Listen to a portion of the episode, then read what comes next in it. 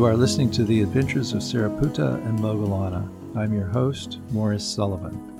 And yes, I've been gone for a while. I meant to take a week or two off while I went to the other end of the country to visit some family and Reverend Koyo Kubose. I had a great time, but I contracted COVID. So I'm fully vaccinated and all of that, so it wasn't too bad. But I was kind of out of it for a week, and then I was still coughing and raspy for another week or two. And then there were some other things that came up that affected my plans. But I'm back to normal now. I have a couple of talks recorded and ready to go, and things should be back on the usual schedule.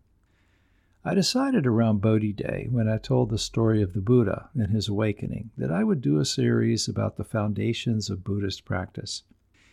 I get asked a lot about resources by people starting out, and there are a lot of good things out there to read and study. In fact, there's so much, it can be kind of daunting. But you don't need to learn everything in order to practice Buddhism. And for the next few episodes, I'll talk about those things that I think are good to know. But first, let me tell you this story about a woman who became enlightened. Her husband was quite wealthy, but he wasn't really very interested in his wife. He often got caught up in various activities and pleasures and left his wife alone and neglected. Well, to cope with her boredom, she started inviting Venerable Sariputta and Moggallana over to teach her the Dharma. And with guidance from these two excellent teachers, she soon became quite an advanced practitioner. She decided that she would leave the householder life and ordain, and not long after that, she was enlightened. The monks at the monastery were very impressed that with guidance from the Buddha's key disciples, this young woman could become an arahant so quickly. Well, when the Buddha heard some monks talking about this, he told them about an event that had happened in ancient times when King Brahmadatta reigned over Varanasi. For some reason, the king began to worry that his son was going to stage a coup and take over the kingdom. And so he banished the prince. The prince and his wife went off to live in the forest, and he built a cottage, and the couple survived on the fruits and the things that grew there. Well, one day the prince saw this beautiful bird. It happened to actually be a kind of deity, and he went to chase after it. He pursued it for a very long time, chasing after this elusive creature. His wife was overcome by sorrow. She had seen an ascetic meditating nearby, though, and so she went to him for help, wanting to know how to relieve her overwhelming loneliness in the absence of her husband. Well, this ascetic taught her to meditate, and she soon began to develop wisdom and spiritual knowledge. Meanwhile, her husband finally gave up chasing after this bird deity and went home. His wife was missing. But as he looked for her, she soon returned and said, Dear husband, thanks to your neglect, I sought enlightenment. I have obtained the fruits of wisdom and meditation. And she announced that she now wanted to live apart as an ascetic. Her husband was quite distraught at this news. He said, Due to my greedy mind, I have not only lost my virtue, but my sweet wife. He continued to live in the forest alone until his father died, and then he went home to rule the kingdom. The Buddha explained that the prince and his wife were previous incarnations of the woman who had ordained and her husband. The ascetic monk was himself.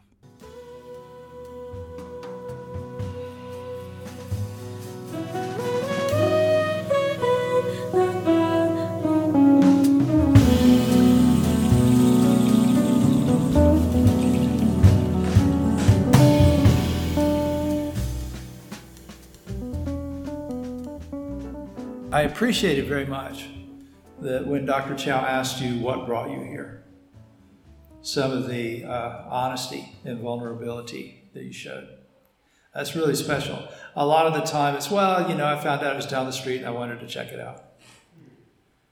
Um, which is fine. There's no, there's no wrong answer to that question. But my suspicion is that if we had really intimate conversations with everyone about what brought you here. You would talk about some form of stress, difficulty, suffering, dissatisfaction, even just wanting to try something different than what you've been experiencing so far, because what you've been experiencing so far is not really giving you the satisfaction you want in life. How many of you that is that true for? Rest of you are lying. You know, the thing is, Buddhism is is for your benefit in the here and now, and also into the future. And that's the, you know, kind of the nice thing to keep in mind about Buddhism is that the things that we do that bring us back to stress, to the rounds of coming and going, to samsara and all of that kind of stuff, those, those beyond this lifetime forms of suffering, are the same things that we do that bring us back to stress and difficulty in this lifetime. And so, if you can practice something here that will help you become enlightened and transcend existence altogether and the ultimate bliss of eternity and all that kind of stuff, it will also help you in this life to be happier, more fulfilled, less stressed, better connected to others, all those things that make us Uh, good, thriving people. So I was having this conversation. I was thinking about what, what is it really, what should I start off the year talking about? what would be a good direction to take my teachings in for the coming months, even? I have these conversations with myself once in a while. And I was talking to this fellow a couple of weeks ago who is very steeped in Zen Buddhism. He's ordained and he was, uh, uh, you know, he's been in that tradition for a long time. And we were talking about Zen and other traditions and kind of how they look at, at the question of what do I need to know? in order to practice. And a lot of them have, have a real kind of narrow view. If you go into a Zen center sometimes and say, What do I need to do? They'll just say, Well, just sit.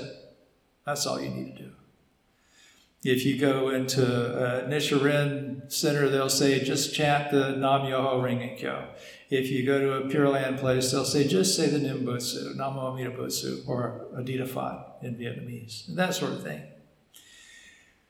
But there, there are some things that we need to know if we're going to practice Buddhism, I think. A lot of times people will come in though and they'll go, Well, you know, I want to try out this Buddhism thing, but there seems to be so much to it. And I've had people call me and say, I'm a little afraid to go to a temple because I don't know anything. Well, you don't need to know everything. But there are some things that it's really helpful to know. And so I was talking to this person, this Zen person, and he said that he had read my book a long time ago. And he said, as I was reading it, I came to the realization that some of that stuff that's in the Pali Canon, some of the stuff that the, the original teachings of the Buddha, uh, he said, some of that stuff's really useful. So I thought, well, I should think about that. What can I give you that's useful? And not you know, I mean, we can kind of focus on what it is that we can do in our practice that will end our stress and suffering on whatever level you want to approach stress and suffering on. The Buddha would sometimes have these conversations with people who were hung up on kind of mystical questions, you know, where does the universe come from and where does the arahant go after he dies and, you know, things like this. And he'd say, I don't teach that. I teach suffering and the end of suffering. So that's what I mean when I say useful. Teaches you what causes suffering and how to end suffering. So I thought that for the next however long it takes, I would focus on what I, what I think you need to know in order to practice now, you won't, you will already know some of these things. You won't all practice all of these things. You, you don't have to memorize this stuff or anything, but just try when you listen to walk out with a couple of things that you go, yeah, I can practice with that. And that's a really good way of approaching this. Don't try to learn everything. Walk out with a couple of things that you can work with. So there's a couple of dangers, and one of them is to think that you don't need to know anything. The other, there, and actually, there is a concept in uh, Zen, which I'm a, I'm a Zen monk, of not knowing. And what that means is setting aside your views about things so that you can see what's really there. It doesn't mean being willfully ignorant. Okay. There's a difference between being ignorant and, and being will, deliberately not knowing, meaning being open to whatever experience comes up. The other danger, though, is to get hung up too much on scholarship. I've had conversations with people who could recite all kinds of scriptures and they could argue with me about the meaning of words in Pali and things like that. And they had no wisdom at all. So, what you want to do is to develop your wisdom, which is different than accumulating knowledge. Collecting knowledge, collecting facts, and things like that can be very useful in certain contexts, but it's different than accumulating wisdom which is to realize the results of what you've learned. Realize it for yourself. So, as you practice, when you hear something, think, what does this mean to me? Not what does it mean to the rest of the world, or what does it mean if I had to take an exam on it? Well, what does it mean to me? Your life is your exam. And you're passing if you're living a better life a good way to look at it is it's kind of like the difference between reading about strawberries and eating strawberry shortcake. You might learn a lot about strawberries reading about them, but one bite of strawberry shortcake and you go, oh, now I understand what strawberries are about, right? So, but having said all that, it would help to have some context for this. So a few weeks ago, on around December 8th, uh, leading up to Bodhi Day, I talked about the Buddhism origin story. You know, if you if you list like superhero stories, you know, they all have an origin story. Well, the Buddha has an or, origin story too. And so I talked about that, and it's actually online. If you want to, if you don't know that story, you can go and listen to that. It, and it helps to understand where Buddhism is coming from if you want to know how to use it yourself. It also helps to know a little bit about what Buddhism is so, what is this thing we're calling Buddhism? Well, it's a religion. It's the fifth largest religion in the world. There's about a half a billion Buddhists in the world. Uh, there's about three or four million in the US. Uh, most of them are of Asian descent. About 800,000 of them are uh, convert Buddhists, meaning they, they either didn't have a religion or they practiced another religion and then they became Buddhists. Uh, you can track that if you go to the Pew study. There's all these studies by the Pew Research Organization. They track that every 10 years or so. Um, but Buddhism is different than a lot of other religions in the sense that what we usually think of as a religion is, is a, a belief system. And Buddhism is different because it's a practice system. It de emphasizes dogma and things like that. You can't you can't practice not knowing if you're hung up on dogma, right? And it emphasizes the doing of Buddhism. I was at a Thai temple once for a retreat, and I was talking to somebody, and he said something about Buddhism, and this Thai woman said, "Oh, don't say Buddhism." What do you mean? She says, "It's Buddha Sasana." What are you talking about? An ism is a set of beliefs, a sasana is a set of practices. It should be Buddha Sasana. Well, if you walk around and said, I went to the Buddha Sasana temple, nobody would know what you were talking about. But it, she was right in a sense. It's, it's really, it's, a, it's the practices that the Buddha taught, not the things that you have to believe or believe in. So after the Buddha was enlightened, he kind of sat down on the shore of the river where he had awakened and had this conversation with himself. And he was trying to decide if he should teach or not. He thought, this is really profound stuff. And so, after a while, he decided that some people would get it, some people would get it a little bit, some people wouldn't get it at all. But for those who could at least get a little bit of benefit from the practice that he would teach. And so he had been uh, practicing other stuff, practicing asceticism and so on with this group of five holy men who, uh, you know, yogis in modern terms. And so he decided he would go find them where they were and he would tell him what he had awakened to.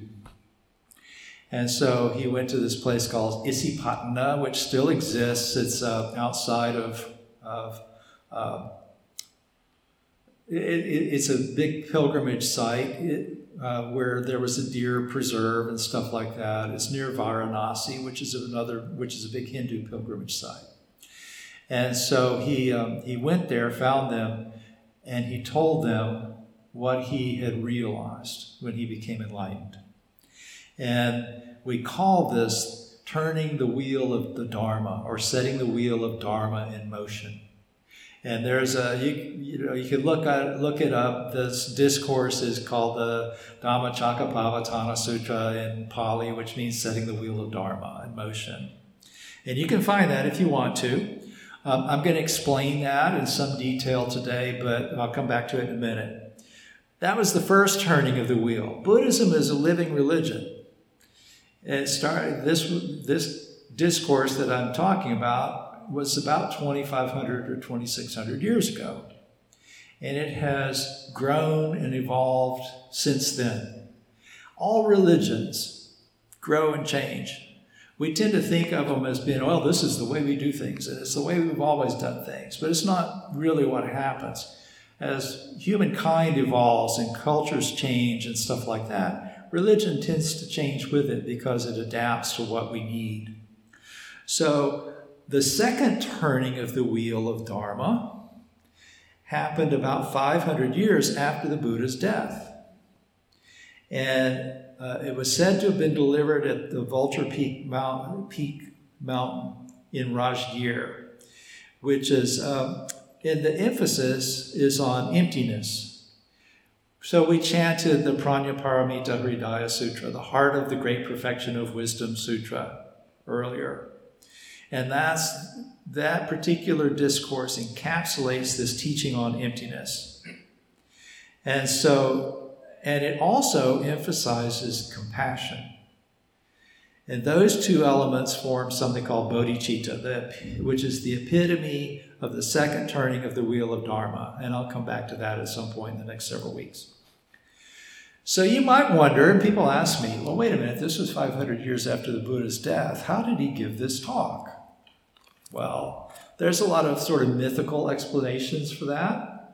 But the best way to understand it is, again, as I said, Buddhism evolved, but the people who gave these teachings, as they became enlightened masters themselves, wanted to make sure that what they were saying was still the word of the Buddha, was still grounded in the teachings of the Buddha.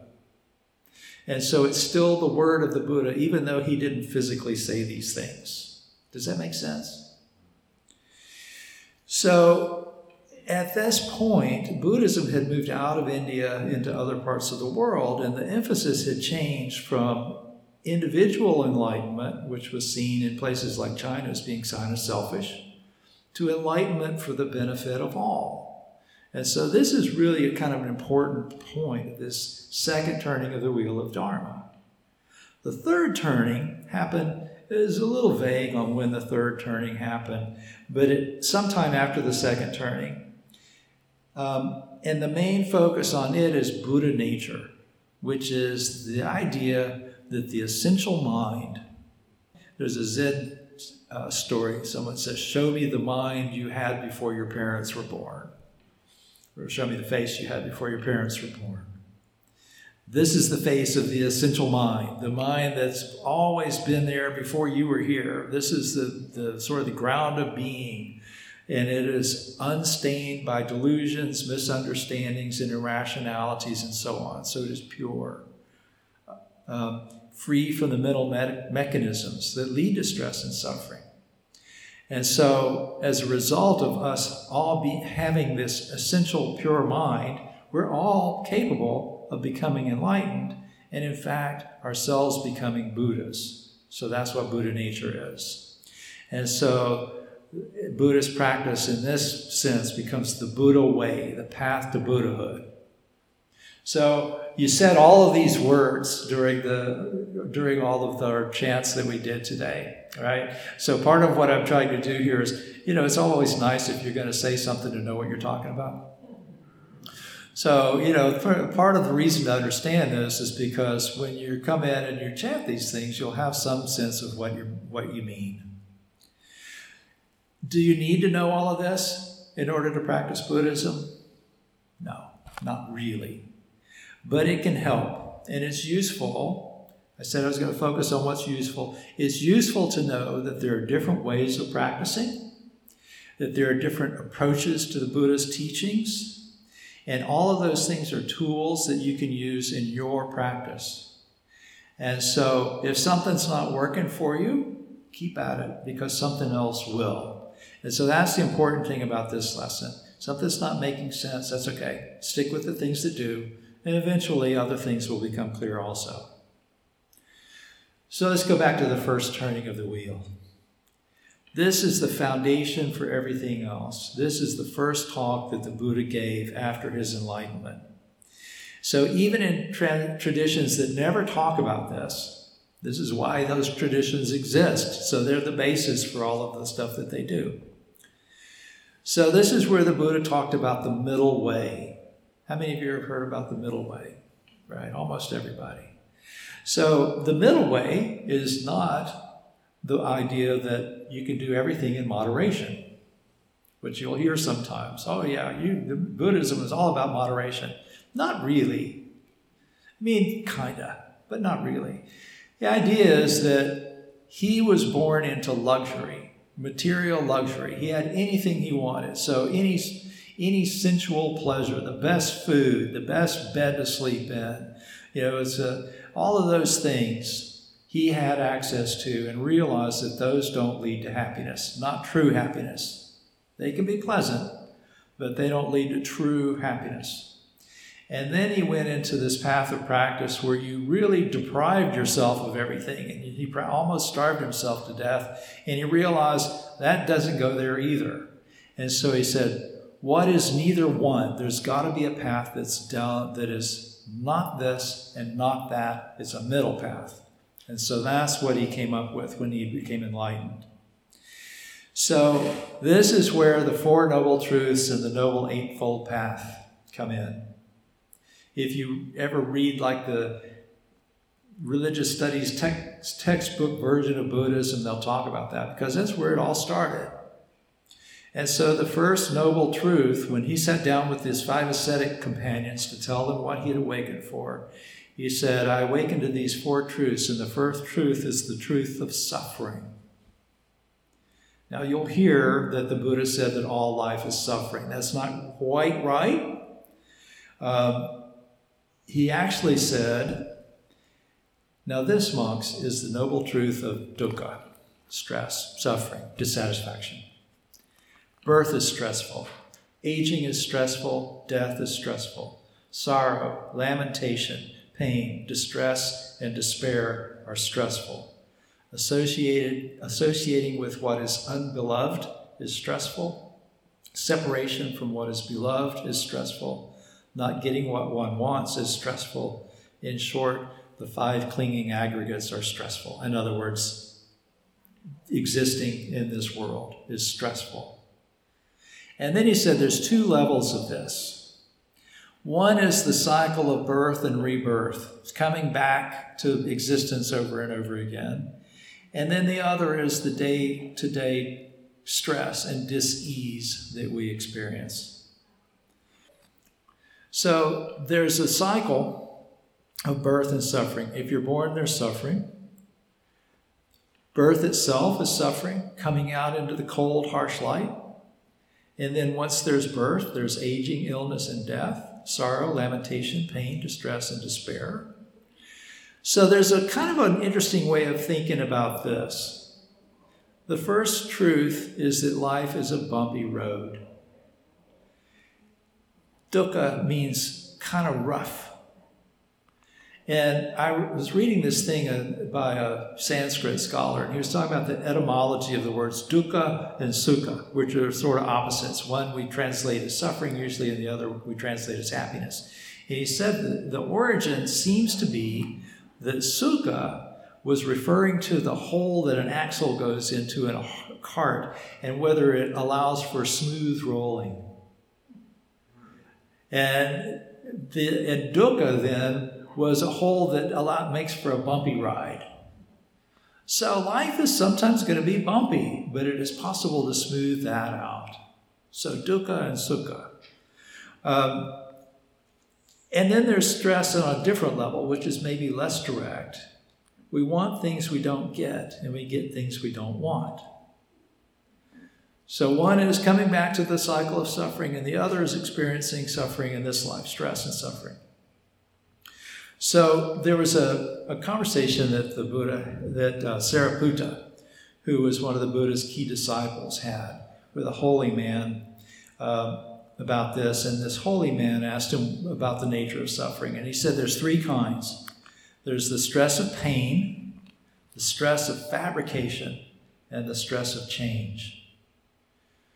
So, physical pain, illness, all that kind of stuff. That's, that's the stress of pain. And then there's the stress the mind creates.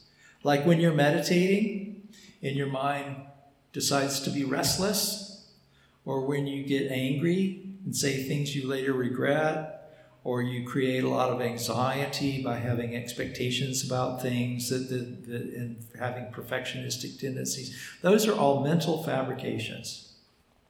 Now, that doesn't mean that there are organic components to them and things like that, but they exist because of the mind's engagement with what goes on. And then there's the stress that comes from inconstancy.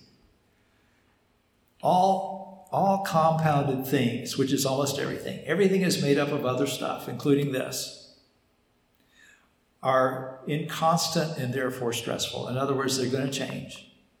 So you can get the nicest new car that was ever made, and you're either going to get bored with it, or it's going to get a parking lot ding, or you're going to become so stressed out by trying to prevent parking lot dings and take care of it and not, not get bored with it and all that kind of stuff that just having it over time is going to become stressful. If you think about like food, if you got your favorite meal, ah, oh, that's great. If you got your favorite meal the next day, well, that's still pretty good. You got your favorite meal the third day, now you're getting a little tired of it. By the 21st day in a row, you never want to eat whatever that was again. Okay. That's, that's the stress that comes from inconstancy, from change. The second truth is that if there's a cause, is that there's a cause for this. And the cause is not the thing itself, it's the way the mind engages with the thing. He says, This is the noble truth of the origination of stress, the craving that makes for further becoming, accompanied by passion and delight, relishing now here and now there, craving for sensuality, for becoming, and for non becoming. So basically, desire is the source of, uh, generally speaking, is the source of our stress. Not all desire, but desire that leads to suffering, leads to suffering. Okay? There are some things that probably don't. I, I kind of like breathing, you know, it's kind of important to be able to do that. You have to eat, you have to drink in order to sustain life and that kind of thing. But there's sort of three poisons that arise in association with desire there's greed, anger, and ignorance. And really, greed and anger are sort of subsets of ignorance. It's really all about not understanding what leads to suffering and what leads to happiness, and then living in a way that creates happiness and avoids suffering. Um, it's the difference between wanting something and thinking you need it, is often at the root of this. So, you like something, that's fine. You think you have to have it. If you don't have it, then it becomes stressful. You become attaching to it, imagining it's necessary to your well being, or that it's somehow going to lead to true happiness. The Buddha wanted enlightenment. You know, that's a desire. And we should want liberation too. That's not going to lead us to suffering. But what if you insisted that you have to be right all the time? A lot of people have that desire. Or you need to get even with people who don't do the right thing, right? Those kinds of desires lead to stress. Um,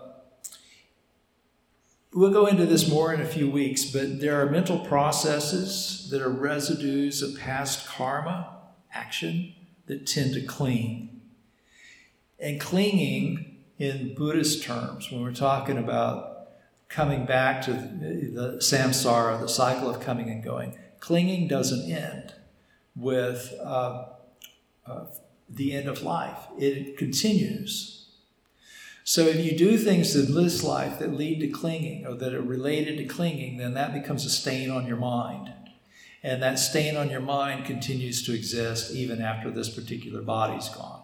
And so that is kind of how we keep coming back. And the nature of your clinging determines what form you're going to take when you come back next time. Does that make sense? I'll talk about that more in the future too, but I just kind of want to give you a sense of sometimes Buddhism is very humanistic. Sometimes we're talking about that, you know, after this, beyond this life. Now, you don't have to believe in rebirth or reincarnation in order to practice Buddhism. I personally do, and I think it's very helpful. helpful. But it is kind of important to see that the results of your actions in this life continue beyond just the sphere that you move in in this particular form. The good things you do exist after you're gone. The bad things you do also exist after you're gone. You know, the effect that you have on the world continues beyond just your immediate presence. Um, so, the third noble truth if you want to end suffering, you have to end the cause not the external circumstance, because usually people think that if they get something different, that they're going to be happy, and then they get it and they're still not happy, right? The cause is what your mind does, how your mind creates suffering. And so the Buddha said, This is the noble truth of the cessation of stress, the remainder, the remainderless fading and cessation, renunciation, relinquishment, release, and letting go of craving. So we usually fixate on the eternal or on the external, um, or sometimes even on the wrong internal. You might be perfectionistic and you think that the answer to your problem is to always be perfect. How well does that work? Okay. Um, you can make a shift from, you know, I mean, we might be having to take a test at school, for example, and we want to pass, and that's a good thing. But if we think we have to pass, that's not a good thing. Okay? Weirdly enough, perfectionism tends to make us less perfect. And it, because it creates a lot of stress, makes it harder for us to do what we want to do. So things like determination and energy and effort, those things are good. But those are different than making demands on ourselves that get in the way of our happiness and success. So the fourth truth is the path. The Buddha doesn't just say, okay, we got it figured out now where truth comes from or where suffering comes from. And so now that's good. We can we can stop. He says there's a path to the end of suffering. Which are, he says, this is the noble truth of the practice leading to the cessation of stress right view, right resolve, right speech, right action, right livelihood, right effort, right mindfulness, and right concentration. And so that's the middle way. It's not a compromise. It's doing the right things that lead to the cessation of, of stress, of dukkha. So, I'll try to kind of encapsulate that in a way that makes it a little bit easier to approach because you don't need to memorize the eight things in the Eightfold Path. You need to remember that the practice is something that leads you to understand reality as it is so that you learn to examine your thoughts and intentions so that they align with what leads to happiness and leads away from suffering. That's what, that's what wisdom is. Understanding what really leads to stress and suffering, what really leads to happiness, and then doing the things that go where you want to go. Behaving in a way that's in line with wisdom. So, having compassion for yourself and others. Right speech, right action, and right livelihood is really about that. It's taking into account what leads to stress and suffering for other people and, and living in a way that causes less harm.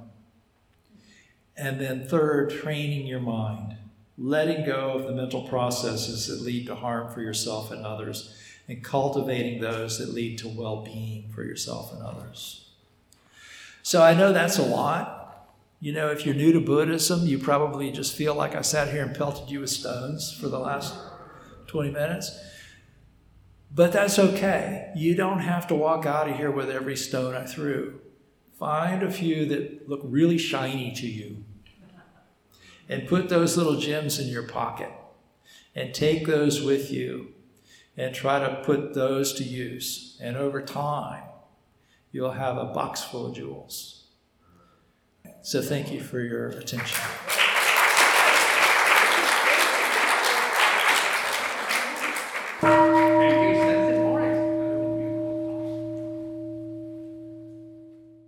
Thank you for joining me for episode 41 of The Adventures of Sariputta and Moggallana. I hope this was helpful. I'll continue talking about the foundations of Buddhism for the next several episodes. Also, if you've been following my other podcast, Holding Up the Heavens, I'll resume production of those this weekend, so look for the next episode within a few days. And if you're not following that podcast, I hope you'll check it out. You can find it on Spotify. So don't forget to put these things into practice so that, like the woman in the story the Buddha told, you can develop spiritual superpowers of your own. Now go save the world.